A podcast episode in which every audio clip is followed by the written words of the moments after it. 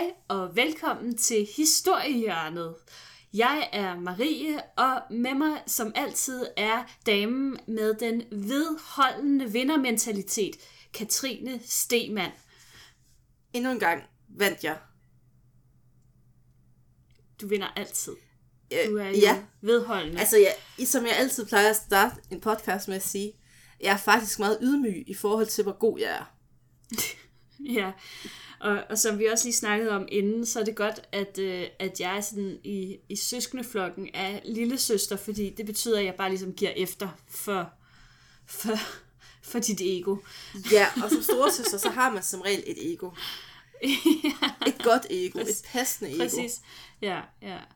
Man har jo været enebarn og været verdens centrum. Som alle storesøskende snakker om, the good times. Præcis. Min storebror, han var 7 år, da jeg kom til. Han var ikke tilfreds. Jeg tilbød jo, at jeg godt ville smide min lillesøster ud i skraldespanden, hvis det nu var, at de ikke ville have hende alligevel. Sådan indbegrebet af en meget, meget sen abort. En postfødsel abort, jeg tilbød. En alder af 5. Jeg vil også sige, i forhold til min storebror og jeg, vi har et vældig godt forhold til hinanden i dag, men jeg tror, jeg var nok over 25, før vi sådan havde den første rigtige samtale med hinanden. Hvor du ikke fik en lammer til sidst. Ja, eller han øvede sig med et cirkelspark eller et eller andet, ja. Sådan er det. Bare vent til han begynder på det igen. Og nu har jeg 2 nevøer. Det kan være, det så er dem, Gud. Der gør det i stedet for. Nu skal I se, hvordan jeg lærte børn. Ja. Så kommer der bare sådan en voksen mand og 2 børn flyvende imod dig. Og du er så nødt til, selvom du ikke selv vil have det, så er du nødt til at få 2 børn selv, så du sådan kan smide dem ind imellem og bruge dem som menneskelig skjold. Ja. For det er jo derfor, man får børn. Ja, det er det jo. Altså, den eneste grund til, at folk får børn, det er jo, at de på et eller andet tidspunkt kan blive sat i arbejde, så man ikke behøver selv at vaske op og vaske tøj. Skub kloven ude på marken og sådan noget. Præcis. Nå, Katrine. Marie. Ja, apropos vi skal snakke om... Apropos børn, så skal vi jo i dag snakke om et emne, som jeg faktisk har glædet mig rigtig meget til, og har ventet utrolig længe på, at jeg endelig kunne få lov til at fortælle noget om. Jeg har holdt din hen i 1,5 år. Ja, det har været frygteligt. Men nu kom der en anledning, og det er fordi, du ikke er specielt aktiv på de sociale medier, og så tog jeg den. Ej. Fordi der var nogen, der spurgte, om ikke vi ville gøre det, og så gør vi det selvfølgelig. Er der nogen, der er ude og har lyst til at spørge, om vi kan lave noget med atombomber? Vi har lavet noget med atombomber. Noget mere om atombomber? Jeg vil gerne snakke om bunker, for eksempel, altså, vi kan snakke om toiletter, der var selvmordssikrede. Toiletter, der var selvmordssikrede? Ja. Jeg tror, vi har næste uges afsnit der. det bliver jeg nødt til at vide noget mere om. Men i dag, der skal vi snakke om noget helt andet. Nemlig husdyrenes tidlige historie. Og jeg tænker jo faktisk lidt, at trods alt, selvom det ikke handler om selvmordssikrede toiletter, så kunne det jo faktisk godt være et emne, som du alligevel godt kan lide lidt. Ja, men altså på en eller anden måde føler jeg, at du sammen med internettet håner mine bundske rødder. Det er aldrig niks. Det vil jeg jo sådan set ikke rigtig ture. Man kan aldrig få lov til at sige en ku i Marie, så sådan, når hun hører det, så bliver hun bare sådan, ej altså, det hedder en ko.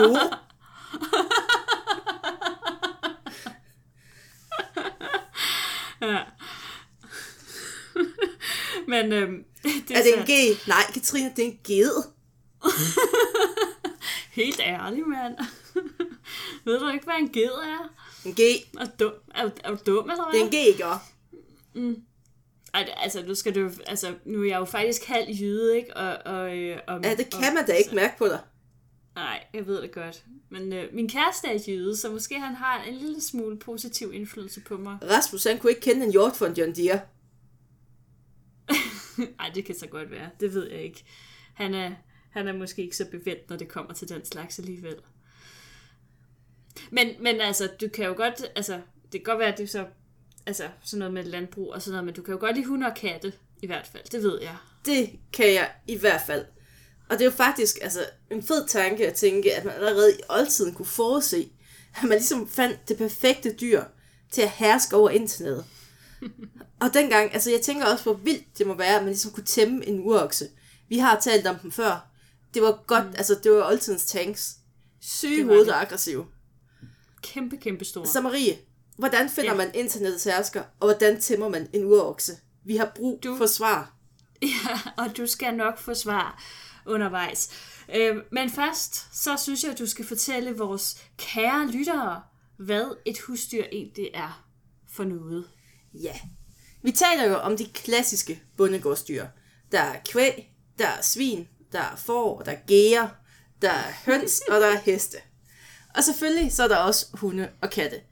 Altså, de har alle sammen vilde artsfæller. De er jo ikke bare lige pludselig kommet frem ud fra ingenting. Nej, det er ikke intelligent design på den måde. For eksempel høns, det er ikke intelligent design. Det er det ikke, nej. De er ret dumme. Det er de godt nok. Ja. Altså de flere... Hvad sker der i Horsens? Kan du ikke høre motorcyklen? Nå, men var det ikke et forårstegn? Er det også et efterårstegn? Nu bliver jeg forvirret. Jamen det er ligesom det der sort sol, hvor de trækker sammen i grupper igen, fuglene. Ja. Det der sker her. De trækker nu motorcyklerne. Rockerne, de skal have sådan der sidste runder, og ja. Ja, inden den bliver låst væk. Jamen, heldigvis bor jeg herude på landet. Hvis der kommer en høj lyd her, så er det formentlig bare en traktor, der kører forbi eller sådan noget. Men de fleste, de ved jo godt, som sagt, at hunden den nedstammer fra ulven, men at der også er ret stor forskel på en ulv og en hund. Det er jo rimelig tydeligt, at der er sket en eller anden form for udvikling. Og udviklingen, den er faktisk menneskeskabt. Ja, det kommer nok som en stor overraskelse for jer, men genetisk manipulation, det er faktisk ikke noget nyt. Det er foregået i tusindvis af år. Man kommer ikke sådan sovende fra en ulv til en mops. Nej. Der er mange dårlige beslutninger undervejs. Jamen det, ja, man burde simpelthen ikke gå den vej. Der er mange hunderacer, som man tænker, at faktisk bare en hån mod ulven. Men alt det her og udviklingen her, det handler simpelthen om kontrolleret avl. Helt kort, der definerer man husdyr som dyr, hvis avl er kontrolleret af mennesker, og som derfor adskiller sig genetisk fra sine vilde artsfæller. For når man kontrollerer avl, så kan man nemlig fremavle nogle særlige træk eller egenskaber, som man gerne vil have. Og man kan også få andre ting væk, som man ikke vil have. Præcis, hvis vi kan huske vores gamle afsnit om Hitlers Jurassic Park, hvor Hæk, han er jo faktisk, altså, han vælger de bide ting fra en ko for at få en ond urokse tilbage. Det er rigtigt, ja. Det er rigtigt. I virkeligheden, så er det jo selvfølgelig også lidt i sådan en lidt mørkere vinkel, også det, der foregår på de der, hvad var det nu, det hed der, hvor man også aflede mennesker, sådan at de alle sammen blev blonde og blåere. Ja, det kan vi ikke huske noget om. Nej, det kan vi ikke huske noget, det er vi. Væk var det. Nå, men nogle af de sådan lidt mindre farlige træk, som man har fremavlet, det er blandt andet grisens krølle på halen og hundens skøen. Men det er også sådan noget som øget mælkeproduktion, altså den mængde mælk, som køer for eksempel i dag frembringer, er jo helt ekstrem i forhold til, hvad det var oprindeligt. Det er også sådan noget som et øget fedtlag hos grise, som jo gør, at vores svin er bare virkelig populært som eksportvare. Det putter flæsk i flæskestegen. Det gør det nemlig. Og så er det jo selvfølgelig den her dejlige, fluffy fåreuld, der gør, at vi alle sammen kan have det her skønne garn, vi kan sidde og hækle og strikke med. Og alle de her ting, de er altså opnået gennem en udviklingsproces, som man med et videnskabeligt ord kalder for domesticering. Men Marie, så kommer jeg til at tænke lidt. Hvorfor har man altså valgt at manipulere med måske sådan lidt kedelige dyr som geder og svin, når man kunne vælge altså hjorte eller næsehorn? Der er jo nogle ordentlige bøffer på sådan en. Det er der. Ja, der er også mange gode dyr at tage af. Det er der selvfølgelig. Men altså for det første, så valgte man dyr, som man sådan havde i nærheden. Det var ligesom det første kriterie, og som vi kommer tilbage til sådan lige om lidt, så foregik det her sådan nede i det mellemøstlige område, og det var ligesom de dyr, man havde vildt der i første omgang. For det andet, så var det jo nogle dyr, som allerede havde en betydning for madproduktionen. Så man jagede jo allerede okser, man jagede allerede geder og vildsvin og vildsvin og alt det der. Ja. Og til sidst, så kræver det faktisk også, at der allerede at de her dyr, de allerede har nogle iboende egenskaber, tror jeg, og sådan lidt tørt. Altså, de skal kunne opfylde nogle krav til, hvordan man kan blive et godt husdyr på en eller anden måde. Næsehorn, de er for eksempel alt for aggressive, og det kan man selvfølgelig sige, kan man ikke bare afle det væk? Nej, det kan man ikke. Og hjorte, de er alt for nervøse, og de er også ekstremt dårlige til at tilpasse sig. Altså, de bliver alt for stressede, hvis de bliver flyttet fra et sted til et andet. Det er enormt vigtigt. Hjorte er et særligt sensitivt dyr. Det er et særligt sensitivt dyr, de skal skånes lidt. Og det er vigtigt, at de dyr, man ligesom vælger at domesticere, det er sociale dyr, der accepterer mennesket som sin overlord, og så skal de jo kunne tilpasse sig, og de skal være hårdføre. Og så starter vi med dyret, der opfylder faktisk alle kravene. Hunden, menneskets bedste ven. Og menneskets ældste ven faktisk også. Vi lægger nemlig ud med hunden, fordi det er det første dyr, som mennesket tæmmede. De ældste tamhundeskeletter i Europa, de er ca. 15.000 år gamle, men nye arkæologiske spor antyder faktisk, at venskabet måske allerede startede for 40.000 år siden. Altså the original BFF. Best friends forever. Sådan. Det er det. Del med. Det ældste hundekranie fra Danmark, det er 9.000 år gammelt, og det stammer dermed, sådan for nørderne, fra jægerstenalderen. For nørderne? Ja, det er mega nørdet, det der jægerstenalder. Alle ved, at bronzealder, det er for the cool kids. Ja, det er rigtigt nok. Altså, på det her tidspunkt, der mindede hundene mest om sådan grønlandske slædehunde. De var rimelig store i det. De fleste af hundeskeletterne fra jægerstenalderen, de er jo fundet i grave, altså faktisk deres egne grave. Nå. Yeah. Så de har jo faktisk været en del af familien, altså lidt ligesom de er i dag. Og når de døde, så blev de begravet på lige fod med menneskene, så de har jo altså betydet noget. Det har de. De fik små gravgaver med. Og sådan hundekiks og sådan noget. Bobber. Ja. Yeah. Nå. Sådan er det. I jernalderen, der finder vi ofte hundene begravet sammen med deres herre til gengæld. Og altså, vi må næsten gå ud fra, at de har måttet lade livet, altså hundene vel at mærke, for at følge deres ejer til dødsriget. Der er blandt andet ham her, vikingekongen fra Laby. Han har jo en del hundeskeletter med sig, eller en del hunde, de har jo selvfølgelig ikke været skeletter altid, en del hunde med sig i graven, som man går ud fra simpelthen er blevet aflivet i forbindelse med gravlæggelsen, for at han kunne få dem med til dødsriget. Og jo længere op i tiden vi kommer, desto flere hundetyper der finder man. Man får lavet nogle forskellige udgaver af hunden. Altså det er ikke ligesom i dag, hvor vi har 1 milliard forskellige hunderaser. For det er en moderne opfindelse. Ja. Altså i bondestenalderen, der har man sådan hyrdehunde og spidshunde. Mens mønnehunde faktisk bliver ret populære i løbet af jernalderen. Og det er også i jernalderen, at vi begynder at få egentlige kamphunde. Var der en hundelov? Det tror jeg ikke. Man har for eksempel fundet rottweiler eller sådan et mastiff-agtige hunde i jernalderens våbenofferfund. Og det tyder jo på, at man har brugt dem i krig. Åh, stakkels små hundebasser. Ja, det har nok ikke været super sjovt for dem. Nej. Men faktisk er der også andre ting, der viser, at hundene nok ikke altid har haft sådan det nemmeste liv. Fund fra romerske byer, de viser blandt andet, at de både er blevet sparket og trådt på og har fået kastet sten efter sig. Og danske fund, de viser også nogle gange spor efter misrøgt. Og det kan også være sådan noget som, at hunden har mistet en pote, eller at der er nogle brud, der er helet forkert og sådan nogle ting. Men der har jo måske også været omstrejfende, sådan herreløse hunde. Og det kan jo godt være et problem. Især hvis de er sådan lidt vant til mennesker. Fordi så er de heller ikke bange for mennesker, ligesom ulvene er. Nej, og det kan godt føre til nogle uheldige situationer. Det er jo det. Der er også det er ikke så optimalt. Det er det ikke. Sige. Og det kan jo godt forklare noget af den her behandling. At de her herreløse hunde, de er gået lidt for tæt på, og så har de fået dab over snuden. Det er jo det. Med en kølle.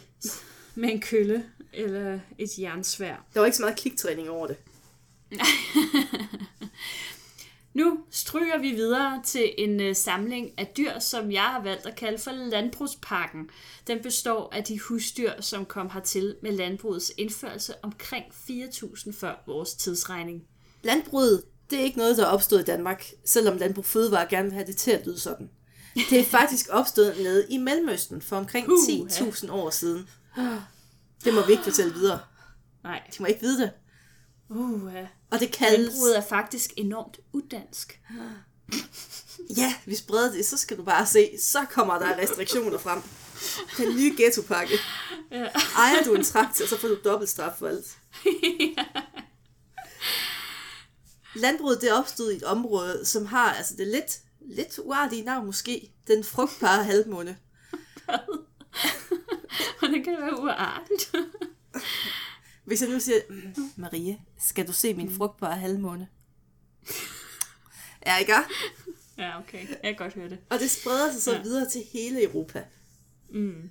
Men man ved ikke med sikkerhed, hvordan landbruget og husdyrene de kom til Danmark. Men altså, det hele det kom ligesom nede fra Nordtyskland. Det ved man med sikkerhed. Det er jo, og meget tyder på, at man også har fået ligesom hele baduljen på én gang. Både korndyrkning og husdyrhold. Og det er selvfølgelig sket sådan mere eller mindre samtidig. Det kan jo godt være sådan lidt mere drypvist, men sådan rimelig samtidig. Jeg tænker jo også på, at det må da på en eller anden måde høre sammen, fordi man skal også kunne fodre dyrene og ja, alt det der.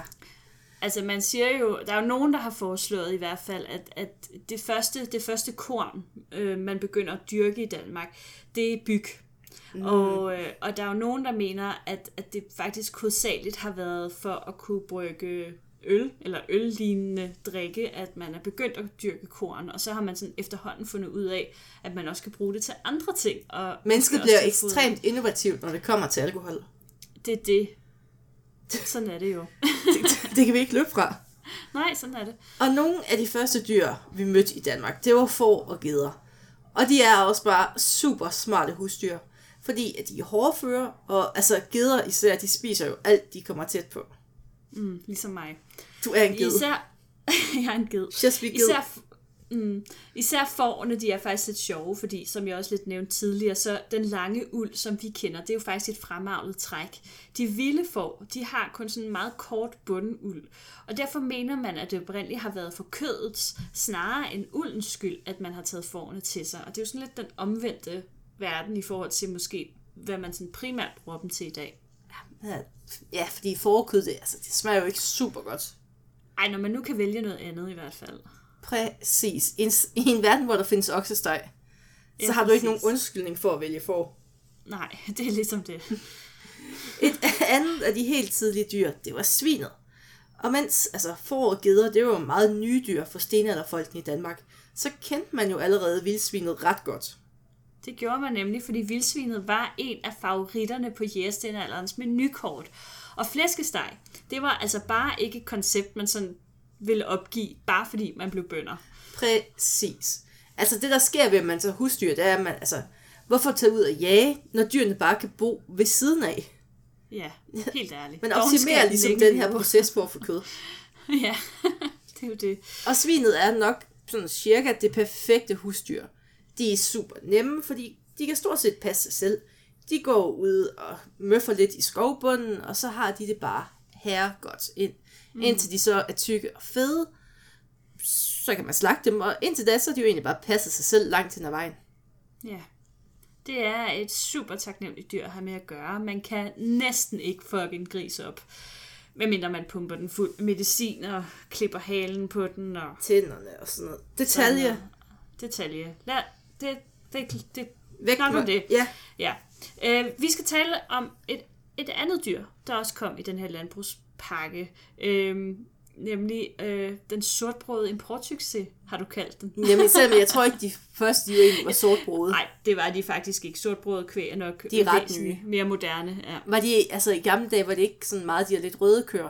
Altså sådan helt... Jo, altså, det er jo faktisk sådan, at nu har jeg det ikke sådan helt friskt i erindring, men jeg mener, det er sådan, at netop farverne på dyrene er nemlig også noget, der følger med domesticeringen, hvor at mange vilde dyr, de er sådan brune, grå, fordi det er også sådan gode camouflagefarver, og så er det jo, bliver de sådan... sådan en sort brudko, den kan jo egentlig ikke gemme sig særlig mange steder i Danmark. Det er kun sådan ved siden af en pandabjørn, den egentlig kan gemme sig. Ja. Og det kan være, det faktisk er derfor, den er blevet fremavlet, for at den kunne gemme sig bag en pandabjørn. Præcis. Eller ved siden af. Der er ikke mange, der ved det, men I hørte det her først. Men ja, det sidste dyr i den første landbrugspakke, det var kvæd. Og ligesom svinet, der var det jo en landbrugsmæssig, altså svejserkniv. Den kunne bruges som arbejdskraft, den kunne producere kød, den kunne producere mælk, den kunne producere læder, efter den var død. Og altså, den kunne cirka alt. Ja, det var og så er de også mega søde. Ja, de er lidt søde. De er lidt store. Deres afføring, den kan jo også bruges til brændsel. Ja, det er faktisk rigtigt. Det kan det godt. Ja. Alt kvæg i Danmark, og i stort set resten af verden, nedstammer fra urokserne. Og de havde jo været konger af skovene gennem det meste af jægerstenalderen. De her kæmpe store, brutale, aggressive... Stort brød af en ko. Ja, de er sgu ægte. Altså, dem, det er lige... Og der er jeg ikke specielt meget imod, at de måske er uddøde. Dem havde jeg altså ikke lige lyst til at møde i skoven, må jeg nok indrømme. Men urokserne, de var altså også en meget populær spise, fordi de var kæmpe store, der var rigtig meget kød på dem. Så ved bondestenalderens begyndelse, der var det sådan så småt ved at være slut med dem. Man havde altså efterhånden jaget dem helt til udryddelse. Den sidste urokse på Sjælland, den uddøde omkring 8.000 før vores tidsregning. I Jylland, der levede den dog videre til omkring Kristi fødsel. Og faktisk så blev den aller sidste urokse først skudt i 1627 i Polen. Og nu har jeg ikke skrevet det, men jeg er næsten sikker på, at det faktisk var i den skov, som senere hen blev heks. Bjelle viser. Ja, lige præcis den. Ja. Det var der, den sidste urokse blev skudt. Så man kan jo sige, at der var måske alligevel en rød tråd i, at det lige blev den skov, også han ville så have urokserne tilbage til. Ja, og have en undskyldning for at holde polakkerne ude og alt de der... Ja, der var selvfølgelig også lige nogle andre små ting der. Men derudover, selvom at der var urokser i Danmark og i resten af Europa, så er der faktisk ikke rigtig noget, der antyder, at det var lokale urokser, som menneskene tog ind og så ligesom lavede om til kvæg. DNA-undersøgelser, de har nemlig vist, at det kvæg, som de første stenalderbønder havde, de kom fra... Altså det kom sydfra, ligesom fårene, ligesom gæderne, ligesom svinene, det hele kom sydfra. Og hvorfor skulle man gå i gang med at tæmme en urokse? Det er jo ikke fordi, at jeg tror, det er en let opgave, når man nu bare kan få den nede sydfra.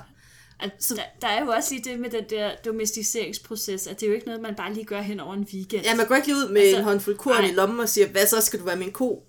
Præcis. Altså man skulle ud og stjæle urokse babyer fra en mor. Det lyder lidt som noget, der kunne foregå i Horsens i weekenden. Skal du være med? Ja. Nej, det er noget, der tager rigtig, rigtig lang tid. Det tager generationer at udvikle på de her dyr. Og det er jo også en udvikling, som aldrig stopper, når den første er sat i gang. Altså den bliver jo ligesom ved, og det er jo også derfor... Ja, man ligesom, så begynder man at avle forskellige racer, og så får man en ny race, og altså, det sker jo hele tiden, og det sker stadigvæk. Nå, vi har været omkring hunden, og vi har været omkring de ældste af vores bondegårdsdyr. Det er jo klart, som jeg også nævnte tidligere, at man altid kan diskutere, hvordan de her dyr kom til Danmark, og også i hvilken rækkefølge det helt præcis var. Altså, nu er der ikke nogen tvivl om, at hunden kom først, men de øvrige dyr. Blandt stenalderarkæologer, så går man faktisk utrolig meget op i at skulle finde det ældste eksemplar. Altså man vil gerne, det får man ligesom sådan en badge, hvis man finder den Marie, den ældste. Tænker, for din berømmelses skyld, skal du ikke finde et eller andet nichedyr? For eksempel marsvinet. Jo, men jeg tror, det bliver svært. Jeg tror umiddelbart, at... Ud at grave sådan nogle parcelhushaver for 60'erne. Ja, så skal vi... det kan være. Så finder vi... Der finder vi dem helt sikkert, ja. Og så skal Marie fandt Mulles rester. 1965 år efter Kristi blev den gravlagt. Præcis. Det var en sørgelig lille begravelse i en skotøjsæske, der var gået tabt. Nå, men som jeg sagde tidligere, så altså, de kom nok ikke i samlet flok, alle de her dyr. Man fik dem nok sådan lidt efterhånden, og det kan også godt være, at der var nogle steder, hvor man måske havde køer først, og et andet sted, hvor man havde får først, og nej, altså på den måde har man måske fordelt husdyrene rundt. Ja, fordi udviklingen, det ser jo ikke bare 1, 2, 3, bum, så har alle det på én gang. Nej. Det kan godt se lidt sådan ud, når man kigger på historien sådan med arkæologiske briller, ikke? Fordi vi har jo altså et meget langt tidsperspektiv, vi har at gøre med her. Så altså 1000 år for en arkæolog, det er jo ingenting. Det er jo et blink med øjnene. Det er et blink med øjnene, men altså 1000 år, hvis man sådan tænker det i sådan menneskeår, så er det jo sådan rimelig lang tid alligevel. Ja, i nogle underlige nogen. Det er vi lidt. Men nu har jeg så lige gennemgået Jens Hansens bondegård inde i mit hoved. Og jeg synes stadig, at vi mangler et par dyr, vi lige skal igennem. Jamen det gør vi da også. Altså fordi i dag så er høns og heste blandt andet jo en uundgåelig del af den danske bondegårdsidyl. Men faktisk så er begge dyr senere tilføjelser. Det synes jeg er sjovt. Lad os starte med hesten. Hesten, det er jo faktisk det dyr, der minder mest om sin vilde stamfædre. Hvis man tager de der pølskevalske heste over fra Mongoliet, eller hvor de bor, og kigger på en dansk nordbakker, så er det jo praktisk talt den samme hest. Det er og, nu kan, og inden I går ind på hestenettet og siger, Katrine, jeg ved godt, at der er forskel. Jamen det er altså... Det er næsten ikke til at se forskel. Det er det altså ikke. Men en af årsagerne til, at det er sådan, at man ikke kan se forskel, det er jo, at man egentlig bare har brugt hestene som transport- og trækdyr, og det var jo faktisk noget, som de var rigtig gode til, sådan som de var. Altså der har ligesom ikke været noget behov for at udvikle dem yderligere i samme grad, som for eksempel kvæg eller svin. Nej, fordi det var bare at gøre den lidt større, lidt stærkere, så den kunne trække lidt mere. Præcis. Altså det er ikke noget, man skulle lave mere mælk eller alt. Nej, det var lidt mere simpelt. Bare tage den største hest, og så avle videre på den. Bum. Sådan er det. Ja. Og det betyder jo så også, at det kan være temmelig svært at se forskel på knogler fra vildheste og tamheste. Sjovt nok, fordi det er det samme. De ligner hende. Sådan er det. Så det er jo svært at vide i praksis, hvornår tamhesten den blev udbredt i Danmark. Der er nogle andre spor, man ligesom kan kigge efter, og det, i øvrigt gælder det lidt det samme, når man er nede og kigger på de der meget, meget gamle eksemplarer af tamkvæg og sådan noget, hvor at der er sådan nogle overgangsformer mellem urokse og tamkvæg, hvor det kan være svært at se forskel. Men så kigger man efter sådan nogle slidskader, for eksempel, hvor man kan se, at den har trukket ting. Og altså, jeg kan ikke helt præcis huske, hvad det er noget nede ved fødderne, han har sagt. At man kan se, at der kommer nogle slidskader på de her tamdyr, og det er blandt andet også det, man så kan se på hestene. Men altså, bortset fra det, så mener man, at hesten den kommer til Danmark i løbet af bronzealderen. Det er på det her tidspunkt, man begynder at finde enkelte hesteskeletter rundt omkring, og så begynder den jo også at optræde på bronzealderens helleristninger. Og så ikke mindst er det jo også solvognen. Der kan man jo se, at det er en hest, som har fået æren af at trække solen hen over himlen. Og det må jo ligesom antyde, at den var noget lidt specielt. Altså, jeg synes jo, det er lidt diskriminerende. Den der lille fancy solhest. Ja, men den er lidt fin. Ja, men... Altså, ja. Den var lidt finere end de andre dyr, ikke? Ja.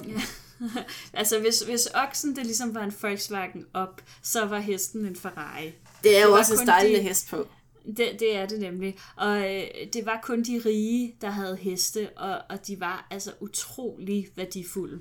Så det vil sige, at i starten, så var det jo måske ikke så meget trækdyr, hvis de var fine?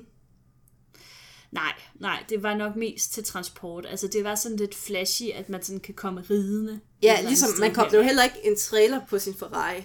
Og det gør man jo sådan set heller ikke på en op, for det kan den ikke rigtig trække. Men altså, du ved. Nej, altså og de fleste vil jo også synes, at det ser lidt underligt ud, når der kommer en eller anden meget dyr Audi kørende med en trailer på, ikke? Ja.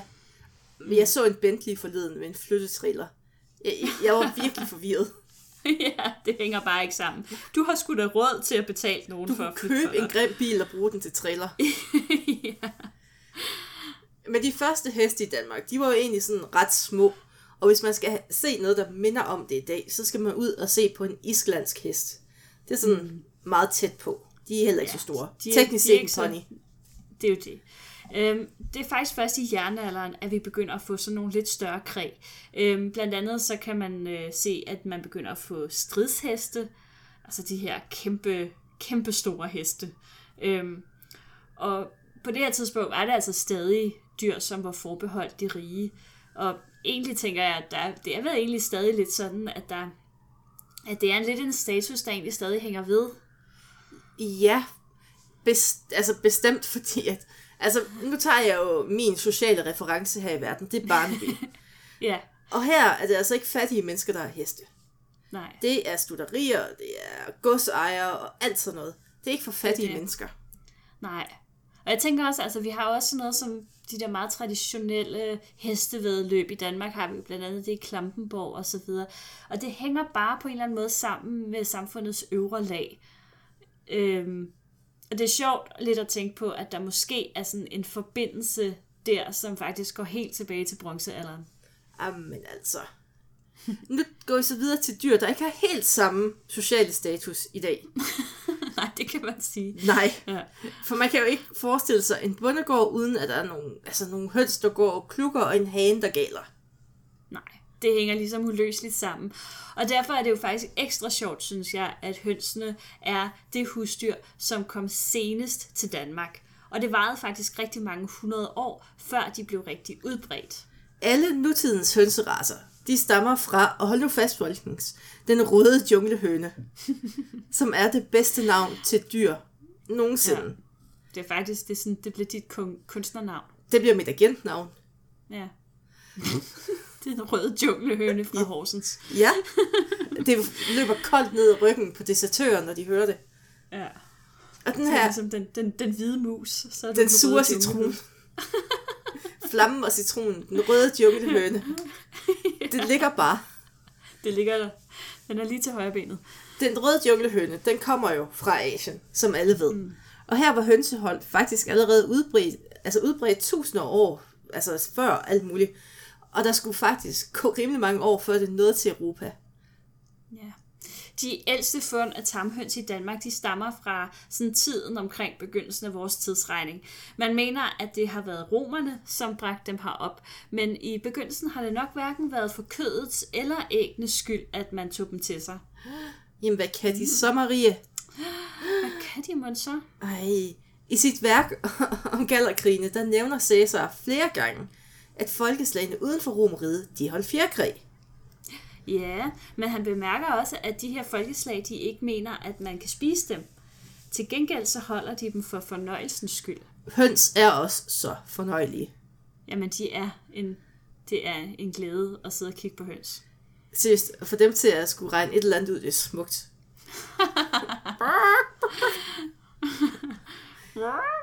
Men det var faktisk ikke hønsene, der var stjernen i det her show. Nej. Det var hanerne, og det de nok måske er bedst til, hanekampe. Ja, det var ekstremt populært med hanekampe. Og det kan jo faktisk også godt... det var ekstremt populært med hanekampe i Middelhavsområdet, hos romerne blandt andet, som jo så har udbredt dem, og derfor kan man jo godt forestille sig, at det ligesom er det, de har udbredt, og det er det, man har lært at kende. Og det kan jo faktisk også godt forklare, hvorfor de tidligste fund af tamhøns i Danmark er haner. Jeg synes, det er en sjov tanke. Altså, det er sådan en af de der små pet peeves, jeg har. Det er historien om fjerkræ. Jamen, jeg synes, det er herligt. Hvis I skal underholde Marie en dag, folkens. Hvis I ser hende ude i byen, og I har sådan lidt, hvordan skal jeg starte en samtale med Marie? Så går I op til hende og spørger, hvad mener du om hanekampe? Hvad mener du om fjerkræ? Og så kører Da jeg skulle lave research til det her, der fandt jeg en sådan halvfærdig artikel, jeg har skrevet på et eller andet tidspunkt, der handler om fjerkræ i oldtiden. Hvad er det, du skal have til aftensmad i dag, Marie? Jeg skal have hønsesteg. Det er ikke engang løgn, folkens. Marie tænker kun på høns. Sådan er det. Nu er du flyttet på landet, skal du så ikke have 5 høns? Det kunne faktisk være hyggeligt. Jeg har faktisk pladsen til at kunne få en hønsegård. Ja. Og så kommer ræven. Det, måske, ja, det gør den formentlig, fordi den er her også. Og så skal, rallemus lære at skyde ræven.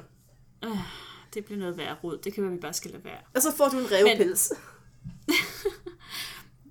En anden ting, der måske sådan lidt understøtter, at det ikke så meget var for madens skyld, at man havde hønsehold i oldtiden, det var, at de her tidlige jernalderhøns, de var faktisk ikke større end dværghøns. Så ernæringsværdien, den var ikke særlig høj, og det var jo både altså selve hønen, men også æggene, de var jo bittesmå.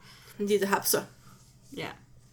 Så det er faktisk først i løbet af middelalderen, at hønsehold, altså som vi kender det i dag, det bliver udbredt. Mm, det er det. Først er sådan... Det er egentlig lidt sjovt at tænke på, synes jeg, fordi det er så altså, en fast bestanddel af vores kultur i dag, at man har høns og æg og alt sådan noget, at det så i virkeligheden er så sent, det kommer. Og så kan man sidde her og få helt lyst til sin hønsesteg og røre æg. Mm. Spiser du det sammen? For det er sådan lidt mobil, synes jeg. Nej, det gør jeg ikke. Nå, skal vi ikke snakke om noget helt andet, og det jeg nok har glædet mig allermest til. Mm. Internettets hersker, musenes skræk, katten. Ja, rosinen i pølseenden. Selvom der har levet vildkatte i Danmark siden tidernes morgen, så tyder meget på, at tamkatten først gør sin entré i jernalderen. Det er jo først der, hvor den har anerkendt mennesket som slaver, fordi man kan jo ikke eje en kat. Den ejer dig. Nej, jeg ved så det. Man kan jo ikke, altså man kan jo ikke domesticere en kat. Den er domesticeret. Nej, også. Ja. Ved du godt, at katte de kun spinder, fordi de kan manipulere menneskene med det? Jamen altså, det skulle ikke undre mig. Katte miaver heller ikke naturligt. Det er noget, nej, de har lært for at styre os. Ja. Det er os, der bliver domesticeret nu. Jamen det er ikke engang løgn, fordi altså, det er sådan lidt det der med, at katte tæller faktisk ikke rigtigt som et domesticeret dyr. Fordi de er så selvstændige. Og det der med, at jamen, med de andre dyr, så er det ligesom mennesket, der aktivt har taget dyrene fra altså det vilde miljø og taget dem ind i deres eget miljø, altså i menneskenes miljø. Katten, den er ligesom selv spankuleret der ind på en eller anden måde, og så kan den sådan gå frem og tilbage. Og derfor så er den domesticering, der er sket, ikke kontrolleret, hvis det giver mening. Nej, altså katte vil vel viskas, indtil de vil noget andet. Og det er sådan, ja, det fungerer. Og så går de bare et andet sted hen. Nu gider jeg ikke mere. Adieu. Ja, nej. Og det er igen romerne, der har fået skylden eller æren for udbredelsen af katten. Ja. Altså, det er jo nemt at forestille sig, at de kom sejlet i et handelsskib, og der har de selvfølgelig haft en kat ombord. Og den har tænkt, ved du hvad, jeg er træt af at leve af rotter på det her skib. Og hop, så flytter den ind hos de søde danske mennesker, hvor man kan få en lille bid vildsvin. Og en lille skål fløde. Fra den domesticerede ko. Ja. Og det er faktisk lidt utroligt, at der går så lang tid, før tamkatten kommer til Danmark, ikke? Fordi vi har jo så haft landbrug på det her tidspunkt i mange tusind år, og når der er korn og så videre, så er der jo også masser af mus. Jamen, den har nok bare tænkt, at vi var ikke værdige til den, før sådan et vist punkt. Nej, men det kan godt være. Det var det. Vi var først klar til katten. Ja. Den skal have ordentlige huse, og den skal have altså en fungerende infrastruktur, og folk til at luste den. Og... Sådan er katte. Jamen, det kan måske også forklare, hvorfor at, altså, de ældste tamkatte, man kender, de stammer jo faktisk fra Egypten, og fra tiden omkring 2000 før vores tidsregning. Det er ligesom der, hvor at, de sådan... opstår, kan man sige. De var jo uhyre populære blandt egypterne. Det var jo også en meget civiliseret verden, den egyptiske verden. Ja. Og i Egyptens guldalder, der tilbeder man faktisk kattene som en manifestation af guden Bast. Og jeg tænker, at det har kattene slet ikke haft noget imod. Det har passet dem perfekt. Ja, det var faktisk sådan, det skulle være jo. Ja, de ser som et kæmpe fald fra den civilisation. De sidder bare, nej. Ja. Men altså, de er jo begyndt at vende lidt tilbage, vil jeg sige, fordi altså, man tænker på hieroglyffer på en væg, og de ting, vi kigger på internettet i dag, som er katte. Ja. Altså, så er vi måske lidt på vej tilbage. Så du siger, at hieroglyfferne, det i virkeligheden bare er Egypternes kattememes? Ja, det er det, jeg gør. Okay. Kattene, de forbereder sig bare på deres comeback. Ja. Ja. Og i Danmarks jernalder og vikingetid, der var katten jo sådan, stadig sådan ret sjældne og meget værdifulde. Det synes katten sikkert også var pissefedt. Mm. Og der findes en walisisk lov fra 950, hvor en god musefanger, altså en kat, den kostede 4 pence, men et lam kun kostede 1 penny. Ja. Så det siger lidt om værdien der. I den her lov, der stod der faktisk også, at hvis man stjal en kat fra fyrstens loft, så måtte man bøde med så meget korn, som der skulle til at dække katten, når man holdt den i halen, og den snudede noget gulvet. Altså held og lykke med at lave den målenhed. Jeg tænker også, hvordan har de dog kunnet gøre det? Altså, den har bare tænkt, det er en død kat, eller hvad? Ja. Den har bare tænkt, fuck laver I? Det var i hvert fald ikke et højdepunkt i kattens liv, det der. Jeg er både blevet stjålet og revet i halen. Ja, det var ikke så godt. Tilbage til den gang, hvor den blev tilbedt som en gud. Og fordi katten, katte er jo nuttet, så selvfølgelig har den jo også været populær blandt børn og voksne. Men dens vigtigste job, det var at fange mus på de her gårde, der var ved at poppe op rundt omkring. Det var det. Men katten, der blev faktisk også et værdifuldt pelsdyr. Hold jer for ørerne, børn. Ja, det er ikke så godt. Man blev rigtig glad for kattepels. Og det var sådan særligt i slutningen af vikingetiden og i starten af middelalderen. Der er en udgravning i Odense, hvor man fandt et affaldshul, som kunne dateres til omkring 1070. Den var fyldt med katteknogler. Samlet set var der knogler fra omkring 60 katte, og de har alle sammen været omkring 1 år gamle, da de døde. Alle de her katte, de havde snitmærker på deres kranier og på deres snudepartier, som viser, at de er blevet flået. Så hvis I derude ser, sådan, når I er ude på de her vikingemarkeder, og ser nogen med pels på, så gå lige hen og spørg dem, om det er kat. Og hvis de siger ja, så slå dem. Ja, og hvis de siger nej, så siger du, du er ikke autentisk. Ja, de kan afvist. Ikke... miau, miau. Ej, det tog lidt en uheldig drejning her til sidst. Ja, jeg beklager, at kattens historie, den ligesom ender på sådan en lidt træls note. Men altså, katten, den er der jo stadig. Den har lavet et comeback. Det er jo det mest populære kæledyr i Danmark. Jamen, det er det. Og det har det jo nok været siden jernalderen, vil jeg tro. Og ja, vi kan godt lide katte. Jeg kan bedst lide hunden.